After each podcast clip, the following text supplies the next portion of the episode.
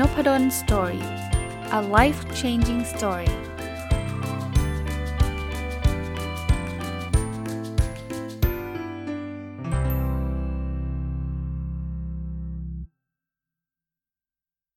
วัสดีครับ ยินดีต้อนรับเข้าสู่นพดล Story Podcast นะครับ วันนี้ยังอยู่กับหนังสือเล่มเดิมนะครับ Think Again ของ Professor Adam Grant จาก University of Pennsylvania นะครับ หรือ Wharton Business School นะ ก็เป็นเป็นหนังสือที่ผมชอบมากเล่มหนึ่งนะครับ เมื่อวานได้รีวิวไปส่วนหนึ่งแล้วนะครับ วันนี้จะมารีวิวอีกตอนหนึ่งนะครับ ซึ่งน่าจะพอดีพอดีนะ ผมคิดว่า 2 ตอนน่าจะจบนะเอ่อตอนนี้เนี่ยจะเป็นพาร์ทที่เขาเรียกว่า collective rethinking นะครับ ก็คือเป็นการ rethink ในในภาพรวมกันนะครับ อย่างสมมติทั้งในทั้งในองค์กรเลยทั้งในบริษัทเลยเนี่ยเราจะคิดกันยังไง เขาเริ่มต้นข้อแนะนำแบบนี้นะครับ เขาบอกว่า ทุกเรื่องเนี่ยมันไม่ได้ขาวกับดำเสมอนะ มันไม่ there are more than two sides of story นะบางบางคนบอกว่าก็มันก็ต้องทำก็ทำไม่ทำก็ไม่ทำเนี่ยก็บอกว่าไม่ใช่แบบนั้นนะหลายครั้งเนี่ยมันมีเขาเรียก shade of gray อยู่ระหว่างทาง คือ เราไม่จำเป็นที่ต้องให้เขาเห็นด้วยกับเราในทุกทุกประเด็นทุกเรื่องนะ แล้วมันไม่ใช่เรื่องเหมือนโยนหัวหัวก้อยอะ่ะ มันไม่ได้เป็นแบบนั้น บางทีมันมันมีบางอย่างมันเป็นคอมมอนกราวมันบางอย่างที่มันมาอยู่มาเจอกันตรงกลางได้นะครับนะจะให้คนเขารีทิงเนี่ยก็ต้องรู้ว่ามันไม่จำเป็นต้องรีทิงแบบเปลี่ยนทุกอย่างทุกทุกประการนะครับ อีกอันนึงเนี่ยเขาบอกให้เราจะเรียกว่ามองให้รอบด้านนะครับ ทุกเรื่องทางเลือกของเราเนี่ย มันมีข้อควรระวังอยู่อะไรบ้างนะบางทีเราเราคิดแบบไม่ได้สนใจอะไรเลยนะครับเพราะนั้นเนี่ยแม้กระทั่ง point ของเราเองนะสมมุติว่าผมผมอยากจะเชียร์ว่า เอ้ย องค์กรควรออกโปรดักต์ A แต่ฝ่ายตรงข้ามฝ่ายที่ไม่เห็นด้วยกับผม อย่าเรียกว่าฝ่ายตรงข้ามเลยฝ่ายที่ไม่เห็นด้วยกับผมเนี่ยอาจจะบอกว่าไม่ควรออกโปรดักต์ A อะเราเราพูดสนับสนุนได้ว่าทำไมควรออก แต่ตัวเราเองเนี่ยบางทีเนี่ยเราพูดถึง ข้อควรระวังก็ได้นะ แต่ออกเนี่ยสิ่งที่ต้องระวังคือแบบนี้ พอเราพูดถึงข้อควรระวังเนี่ยบางทีมันมันจะลดแรงต่อต้านของอีกฝ่ายหนึ่งลง เพราะว่าเออไอ้นี่มันก็รู้นะว่าออกมันก็ไม่ได้มีข้อดีอย่างเดียว แต่ถ้าเกิดขืนผมบอกว่าต้องออกเท่านั้นออกเนี่ย perfect ไม่มีจุดอ่อนใดๆเลยออกนี่ดีที่สุด ส่วนไม่ออกนี่แย่ที่สุด เชื่อไหมฮะเขาจะ defensive defensive คือเขาจะต่อต่อต่อต้านเราอย่างเต็มที่ว่าอะไรกัน มันจะดีที่สุดได้ยังไง มันจะดีทุกเรื่องได้ยังไงเป็นไปไม่ได้ เพราะฉะนั้นเนี่ยไม่ต้องกลัวครับแม้กระทั่งตัวเราเองจะสนับสนุนพอยต์ของเราเนี่ยเราบอกจุดอ่อนได้เลยนะ บอกข้อควรระวังได้เลยนะครับเรื่องของอารมณ์ความรู้สึกเหมือนกันนะเขาบอกว่าบางทีเนี่ยเราไม่ไม่ต้องไปแบบ เอ้ยผมไม่โกรธ ผมทุกอย่างดีหมดไม่จำเป็นเขาบอกว่า you don't have to eliminate frustration ให้ให้ให้ส่วนนี้เป็นส่วนหนึ่งของ productive conversation แปลว่า คุณไม่รู้สึกรู้สึกไม่โอเค ไม่พอใจในเรื่องนี้ก็ไม่เป็นไรครับ เรามี emotion ได้หลากหลายเพียงแต่เราต้องควบคุมให้มันอยู่ในระดับที่มันมันโอเค ไม่ใช่ว่าคุณหลุดเลย ด่าเละเทะอย่างนั้นก็ไม่ใช่นะนั้นเนี่ยเวลาเวลาโต้เถียงหรือโต้แย้งกันเนี่ยเขาบอกว่าให้เราเนี่ยพยายาม express curiosity คือเฮ้ยทำไมถึงเป็นแบบนี้อะทำไมถึงเป็นแบบนั้นเนี่ยผมจำได้ในหนังสือเนี่ย Professor Adam Grant เนี่ยก็พูดถึงเรื่องของ give and take นะว่า giver เนี่ยเเป็นคนที่ ประสบความสำเร็จมากกว่าคนที่เป็น taker ซึ่งมันไปตรงข้ามกับบทวิจัยอันหนึ่งของ Daniel Kahneman หลายคนคงเคยได้ยินชื่อท่านนี้นะ Daniel Kahneman ก็เป็นแบบนักวิจัยระดับ Nobel Prize แทนที่ท่านจะ defensive บอกไอ้แกอะผิดแหมแกเพิ่งมาใหม่จะไปรู้อะไรไม่ครับ เขาจะถามบอกเอ้ย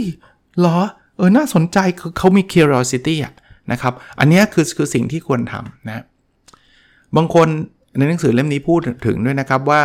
เราอยากให้ลูกเราเนี่ยเป็นคนที่ชอบ think again เป็นคนที่รู้จัก question ความเชื่อของตัวเองตั้งคำถามกับสิ่งที่ตัวเองเคยเชื่อเนี่ยทำยังไงดีนะครับ เขาบอกอย่างแรกนะ ถ้าเป็นไปได้สักสัปดาห์ละครั้ง โต๊ะอาหารเนี่ยลองให้ให้ตั้ง conversation ให้ให้มีการพูดคุยกันถึงความเชื่ออะไรหลาย ๆ อย่างที่แต่ก่อนเนี่ยเราเคยเชื่อว่าโลกแบนอย่างเงี้ย แต่เดี๋ยวนี้มันกลายเป็นโลกกลม แต่เชื่อไหมว่าแต่ก่อนในคนเนี่ยถ้าเกิดเกิดเกิดมีใครไปบอกว่าโลกกลมเนี่ยเขาจะบอกว่าไอ้นี่มันมันมันบ้าละมันไม่ใช่แล้วหรือเลวร้ายกว่านั้นไปกลายเป็นพ่อมดแม่มดไปเลยนะ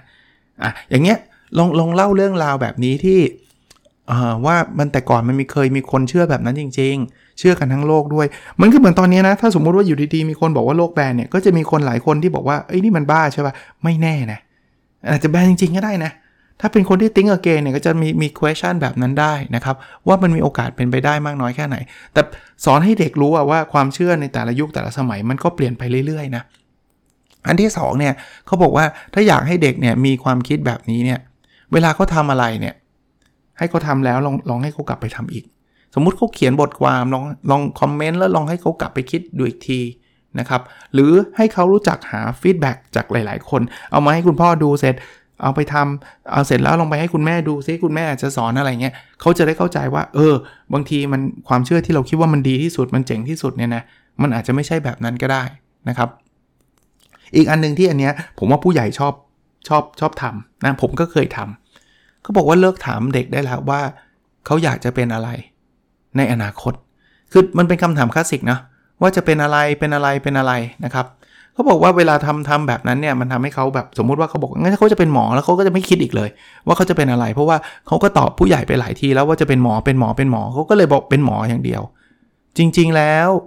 เราไม่จำเป็นต้องไปกำหนดว่าเขาจะต้องเป็นหมอ หรือตัวเขาไม่จำเป็นต้องเลือกนะขณะนั้นนะครับ แทนที่จะบอกว่าจะต้องเป็นหมอหรือว่าไปถามเขาจนกระทั่งเขาคอมมิตว่าเขาเป็นหมอเนี่ยนะเขาบอกว่าบอกเขาว่าคุณมีออปชันอีกหลากหลายครับนะ they don't have to be one thing they can do many things คุณจะทำอะไรหลาย ๆ อย่างได้ได้เยอะแยะมากมาย แม้กระทั่งในหนังสือนะเขาบอกว่ามันมีเรื่องราวของน่าจะเป็นลูกพี่ลูกน้องของ Professor Adam Grant เนี่ยที่ก็อย่างเงี้ยถูก treat มาว่าจะเป็นหมอมาตลอดแล้วจนกระทั่งตัวเองเป็นหมอนะ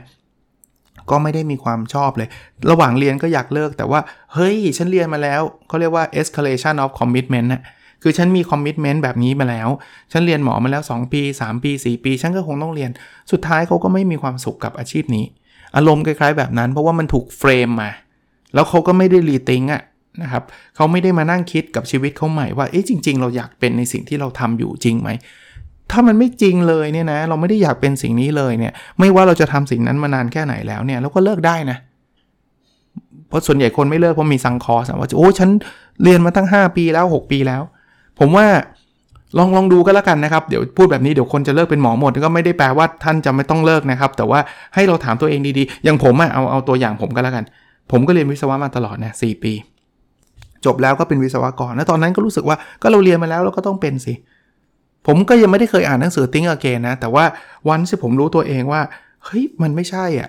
อาชีพวิศวกรเป็นอาชีพที่มีเกียรติเป็นอาชีพที่ดีนะ แต่ว่ามันอาจจะไม่ใช่สิ่งที่ผมรักจริงๆอะผมก็ออกนะ แล้วก็ไปทำในสิ่งที่ผมรักจริง ๆ อารมณ์คล้าย ๆ แบบนี้นะครับ ในเรื่องนี้เขาเขาพูดถึงการสร้าง organization ที่เรียนรู้ตลอดเวลา หรือที่เขาเรียกว่า learning organization หลายข้อคิดเห็นเนี่ยมันดูตรงข้ามกับสิ่งที่เราเคยศึกษามาเลยนะเขาบอกว่าคำว่า best practice นี่ต้องระวังเนี่ย best practice คือแนวทางปฏิบัติที่ดีที่สุด เขาบอกว่าจริงๆมันอาจจะดีที่สุดนะเวลานั้น แต่ไม่ได้แปลว่าเราต้องทำแบบนั้นตลอดการ กลับมา question ธีมหนังสือเล่มนี้คือกลับมาตั้งคำถามว่า มันยังคงเป็นสิ่งที่ควรทำหรือเปล่า โลกเราเปลี่ยนไปเรื่อยๆ แต่ก่อนเคยเป็น best practice เมื่อ 10 ปีที่แล้ว มันอาจจะไม่ใช่ best practice ณปัจจุบันแล้วก็ได้ วิธีทำให้คนกลับกล้ามา question มันจะมีคำคำหนึ่ง ซึ่งผมเคยรีวิวหนังสือชื่อนี้ทั้งเล่มมาแล้วนะครับ คือ psychological safety psychological safety คือความปลอดภัยในเชิงจิตวิทยา มันแปลว่าถ้าเกิดคุณอยากให้องค์กรคุณเนี่ย กล้าที่จะตั้งคำถาม คุณก็จะต้องเปิดโอกาสให้เขาตั้งคำถามโดยที่เขาไม่ต้องกลัวอะไรอะ่ะ ไม่ใช่ว่าพอเขาตั้งคำถามเสร็จ เฮ้ย แกเป็นใครวะ เพิ่งทำงานมาไม่กี่เดือน มัดกล้าตั้งคำถามกับเจ้านายเหรอ โดน อะไรเงี้ย คุณทำแบบนั้นก็ไม่มีใครกล้าตั้งคำถาม อ๋อ เอ้ย ถ้าเกิดตั้งคำถามแล้วไม่ใช่นี่ลดเงินเดือนเลยนะเว้ยอะถ้าอย่างนั้นใครจะเสี่ยง โกอลองดีกว่า ใครอยากทำอะไรก็ทำไป นะครับ เพราะนั้นอยากที่จะเป็น learning organization ก็ต้องเปิดโอกาสให้เขากล้าตั้งคำถามนะครับ หรือแม้กระทั่งเขาบอกว่าทำ rethinking scorecard เลยนะอย่า evaluate อย่าประเมินการตัดสินใจจากผลอย่างเดียว บางทีอะผลลัพธ์มันดีอะมันอาจจะมาจากโชคก็ได้นะ แต่ผลลัพธ์ที่แย่เนี่ย แต่กระบวนการมันดีเนี่ย มันอาจจะเป็นเขาเรียก smart experiment นะ คือกระบวนการเราถูกแล้วแต่ผลลัพธ์ยังไม่ดีก็เป็นการเรียนรู้นะเป็นเป็นการทดลองที่ฉลาดอะ่ะเออเราจะได้ไม่ทำกระบวนการนี้อีกหรือหรือ หรือเราต้องทำในวิธีการใหม่ๆ หรืออะไรก็แล้วแต่อย่างเงี้ยนะครับ เพราะฉะนั้นเราไปวัดจากผลลัพธ์อย่างเดียวเนี่ยเฮ้ยอันนี้ทำแล้วมัน work ก็ทำแบบนี้ต่อไป บอกนาซาที่ Challenger มันระเบิดเนี่ยเพราะว่ามันเคยมีปัญหาแบบนี้แล้วมันมันผลลัพธ์มันออกมาโอเคเขาก็คิดว่าเอ้ยมันก็คือปัญหาเดิมๆแหละมันก็โอเคเหมือนเดิมปรากฏว่าระเบิด นะหรือหรือหลาย ๆเคสอะคือบางทีเราไปจัดจากผลลัพธ์แต่กระบวนการมันมีความเสี่ยงมันไม่ถูก แต่เพอเอิญอันแรกอะช่วงแรกๆอะมันมันเสี่ยงจริง แต่ว่ามันไม่เกิดผลเสียก็เราก็เลยเชื่อว่ากระบวนการนี้มันไม่เป็นไรหรอกปล่อยมันได้ อย่างเงี้ยต้องระวังนะอีกเรื่องหนึ่งคือเรื่องของการให้เราแบบเปิดรับการรีทิงในในอนาคตนะเขาบอกเดี๋ยวนี้นะ คุณไม่ต้องทำแล้วแผน 10 ปีอะเพราะว่ามันยาวเกินไปครับ แล้วเราทำปีนี้เรายังไม่รู้เลยมันจะเกิดอะไรขึ้นเนาะเพราะนั้นทำสั้นๆกว่านั้น สิ่งที่ปีที่แล้วคุณชอบ ปีหน้าคุณอาจจะเบื่อก็ได้นะสิ่งที่คุณเบื่อ ปีหน้าคุณอาจจะชอบก็ได้ แม้กระทั่ง passion เนี่ย ผมชอบคำนี้นะ หนังสือเขียน passion are developed not just discover passion เนี่ย ก็คือความรุ่มหลงเนี่ย มันต้องถูกสร้างขึ้นมานะ มันไม่ได้ถูกค้นพบนะว่านั่งอยู่ดีๆ เอ้ย นี่คือ passion ฉันไม่ใช่ evidence หรือหลักฐานอันหนึ่งของผมก็คือ podcast podcast เนี่ยมาจากการ dis เขาเรียกว่า develop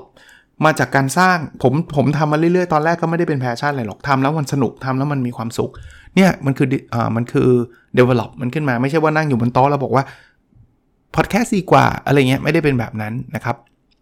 โอเค แล้วการวางแผนแบบสั้นๆ ไปเรื่อยๆเนี่ยมันทำให้เรารีทิงได้เรื่อยๆนะ เข้าทีม OKR เหมือนกันนะ OKR คือการตั้งเป้าหมายระยะสั้นอะมาดูต่อ อีกอันนึงเขาบอกว่า บางทีการรีทิงเนี่ยมันต้องรีทิงคิดใหม่ในเรื่องของการกระทำไม่ใช่แค่สิ่งแวดล้อมนะบางทีการเปลี่ยนที่เนี่ยมันไม่ได้ช่วยอะไรนะ มันก็ก็แค่เปลี่ยนที่อะเราก็ยังมีความทุกข์อยู่ดี ผมรีเลทให้นะ คนที่แบบเบื่องานแล้วบอกว่า เฮ้ย ย้ายที่ทำงานดีกว่า มันอาจจะเป็นการแก้ปัญหาระยะสั้น แต่ระยะยาวถ้าปัญหามันไม่ได้อยู่ที่ที่ทำงานล่ะ มันไม่ได้อยู่ที่งานล่ะ มันอยู่ที่ตัวเราเองหรือวิธีคิดของเราหรือเปล่า ถ้ามันอยู่ที่ตัวเราเองเราเปลี่ยนที่เป็น10ที่เราก็ยังทุกข์เหมือนเดิม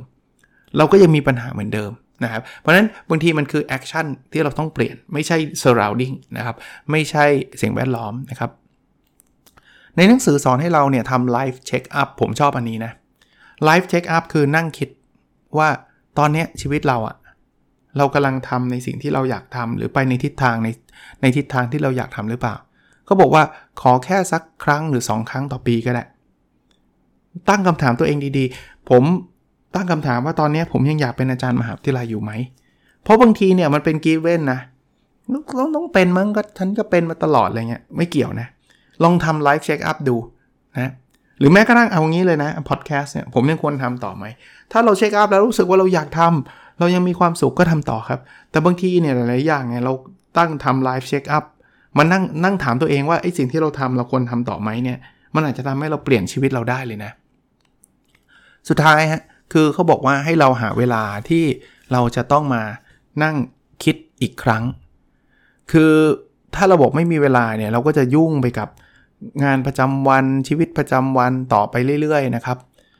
ผมว่าลองใช้เวลาอย่างอย่างคนเขียนนะครับ อาจารย์อดัมแกรนเนี่ยเขาบอกว่าเขาเห็นตารางคาล endar เขานะไอ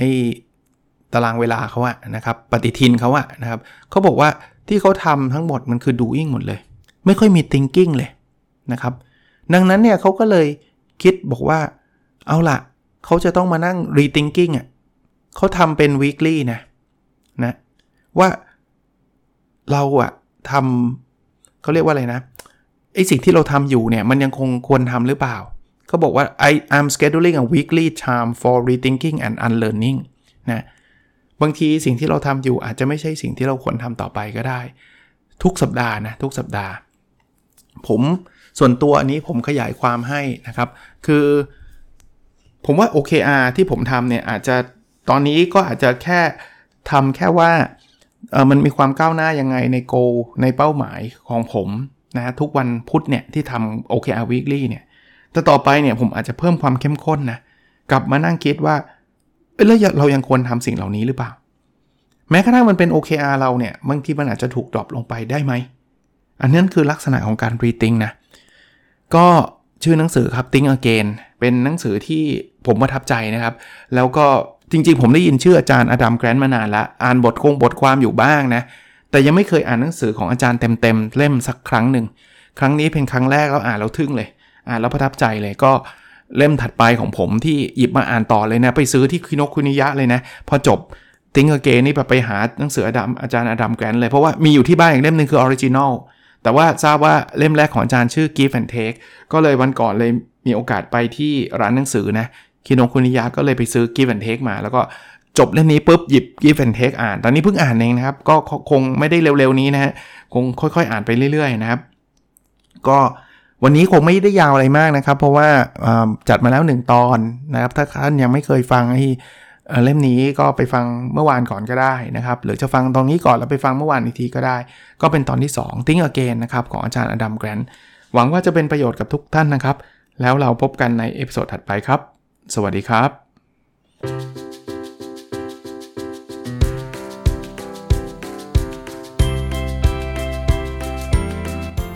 n o p a d o n Story a life changing story